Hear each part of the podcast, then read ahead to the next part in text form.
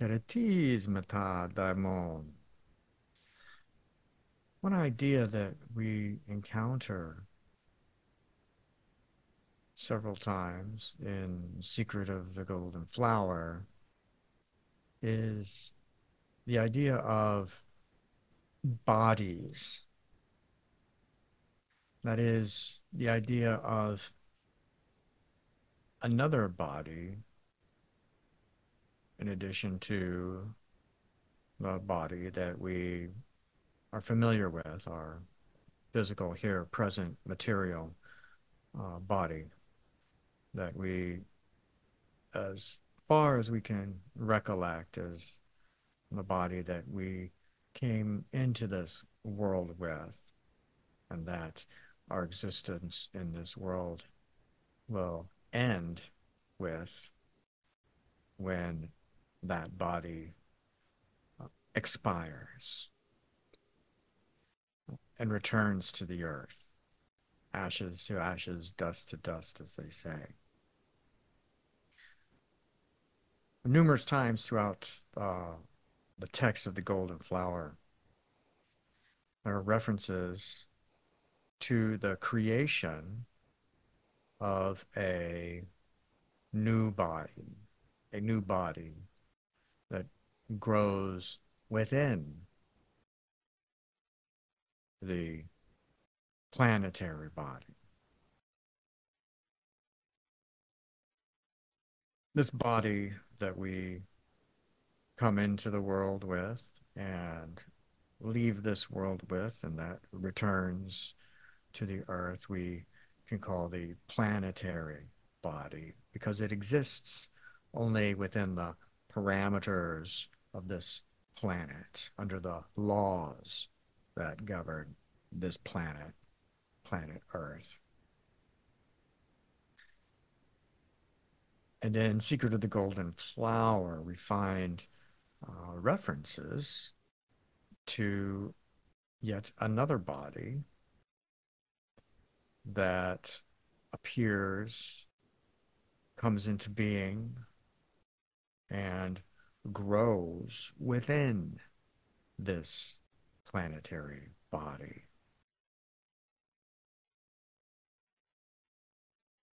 And in fact, much of the work suggested in the text is towards this aim. In one sense, this is the end game, is the creation of this new body. This new body, this second body, is sometimes known as the astral body. Gurdjieff called it the Hestian body.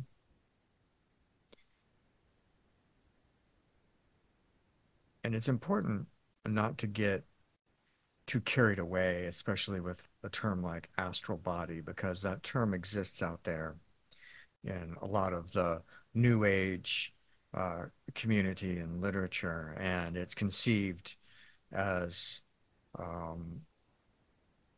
something used that can be utilized in sorcery or Siddha,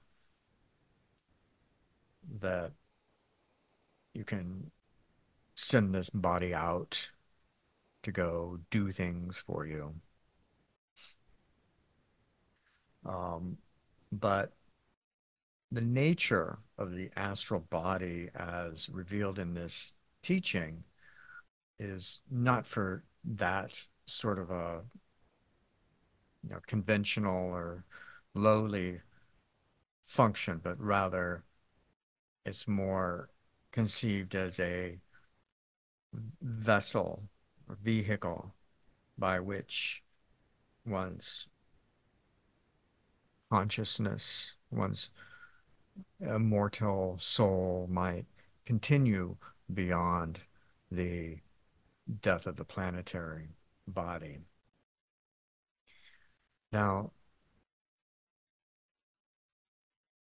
as is perhaps already apparent. This idea doesn't necessarily originate in ancient Chinese Neidan, because we find it in other sources. One passage from the Golden Flower which mentions it is as follows.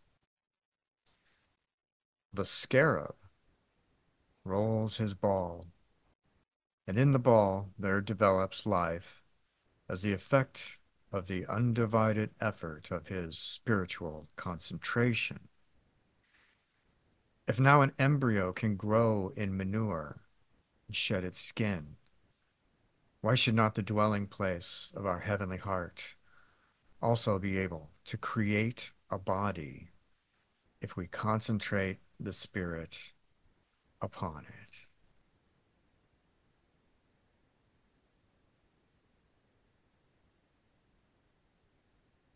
There's so much in that one passage, and the first thing that stands out is the reference to the scarab rolling his dung ball. And many of us will stop and say, I thought that was Egyptian. So there's a connection, or there's a commonality there. Between Egyptian and this ancient Chinese Neidan, with the idea of a second body that is created by the will and consciousness of the individual, and in the Egyptian, we think of the idea of perhaps the idea of the Ka being created as a result of this. But there's also a wonderful passage that I wanted to share with you from the Vedic literature, which really reveals quite a lot. And this is from the Ramayana, which is the epic covering the adventures of the avatar Rama and his fellow avatar Hanuman, the monkey god. And this is a portion in the epic where Rama has met and had some interactions with Shabari, who's a famous Rishi, or enlightened initiate. And they've had some interactions here.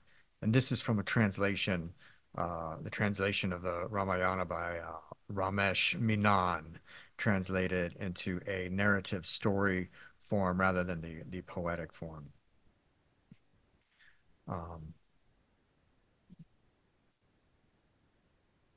Shabari glowed, and her gaze never left Rama's face. When they had eaten, her eyes still on him, Shabari said to Rama, I am at peace now. I have fed you the fruit of Matangavana, and I am ready to leave this world. Taking her hand again, Rama said, You are the purest of the pure. Being with you has renewed my heart, and eating your fruit has made my faith strong in my time of fear. May you reach the heavens of the rishis whom you looked after while they lived in the world. Dear Shabari, you have my blessing. She was a Brahma Magyani,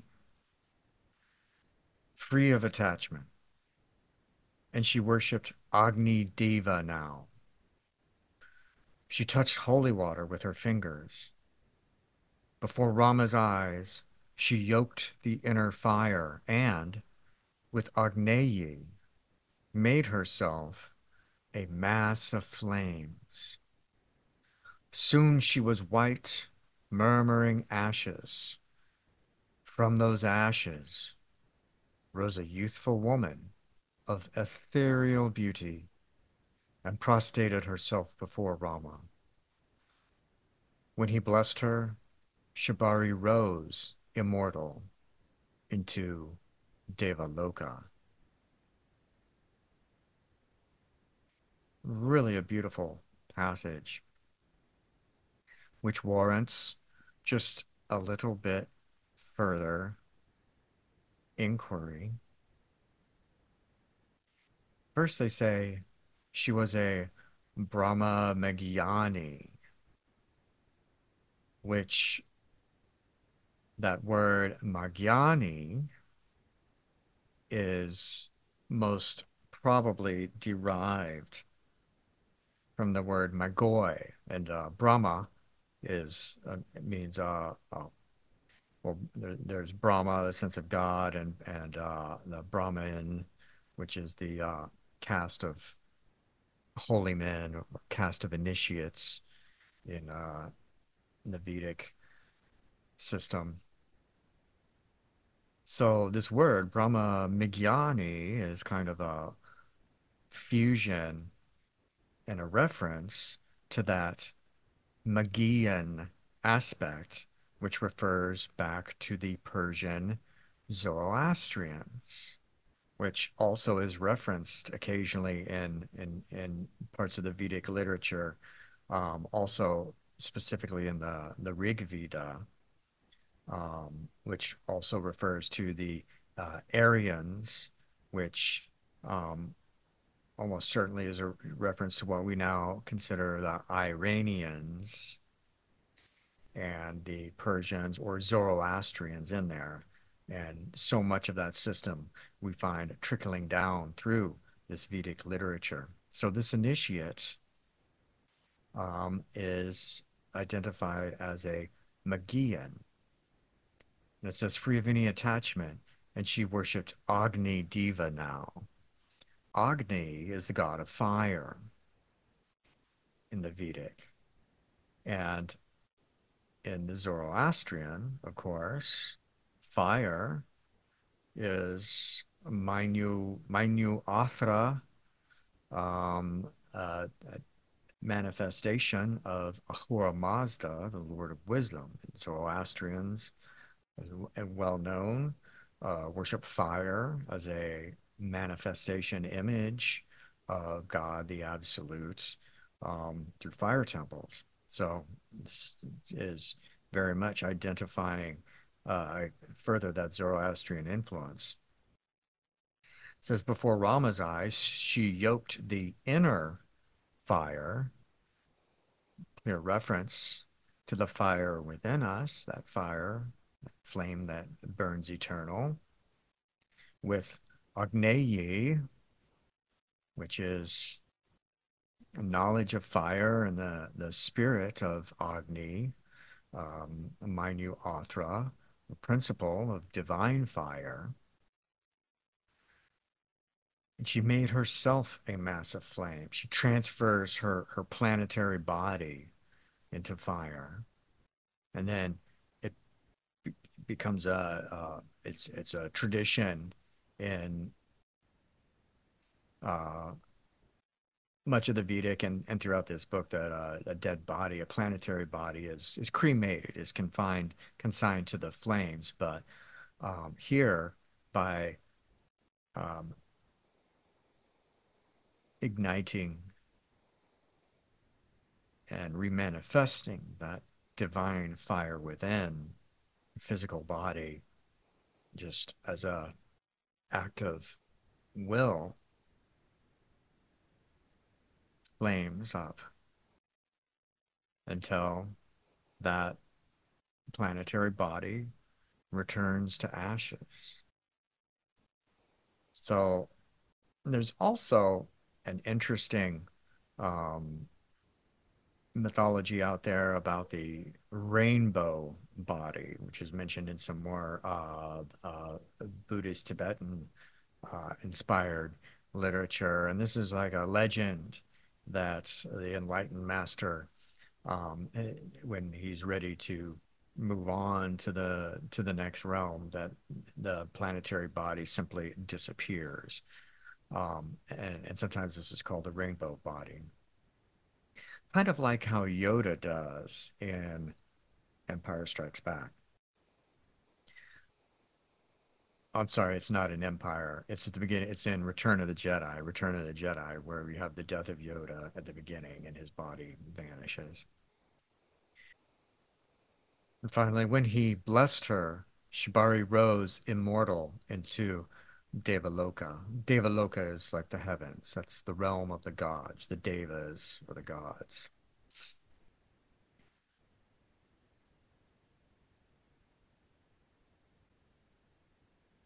From those ashes rose a youthful woman of ethereal beauty. The ethereal beauty reflects the reflective astral nature of the astral body, which is often said to be white or light or luminescent. As Yoda said, luminous beings are we.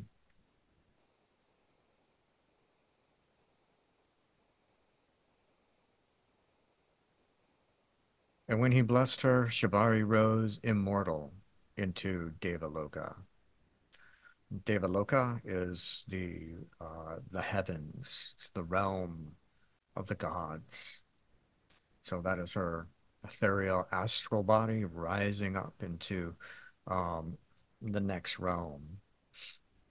The planets, the stars, which in Hinduism, the planets and the stars are acknowledged as part of heaven. That's literally where it's all at.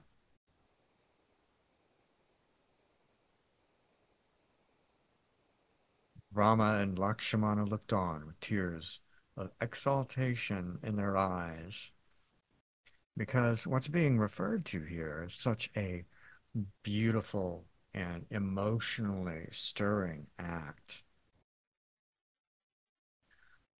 Again, this helps us to understand the spirit in which this sort of undertaking,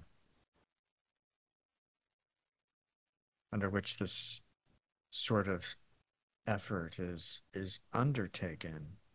It's not undertaken with a desire to use the body, to break the rules, and to seek a personal advantage for the purposes of sorcery, to get even with people, to go visit them at night and give them bad dreams and things of this nature.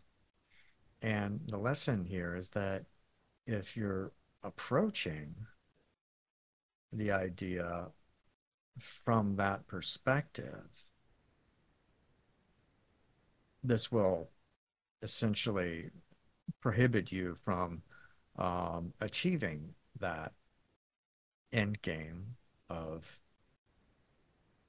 the possibility of rising up beyond the expiration of the planetary body. And also that the key to really making that connection lies in the heart and in that complex web of nerves and muscle and flesh that we understand as the solar plexus. And it's said that this astral body connects with and grows out of the solar plexus, which is why we'll find more and more in the study of the golden flower that it directs our attention back to this part of the body, because this is a part of the body that links the bodies that acts as a passageway, as an umbilical cord in some sense. With these words, be strong of heart. Keep fighting the good fight. And stand in the Agni Yi that burns eternal.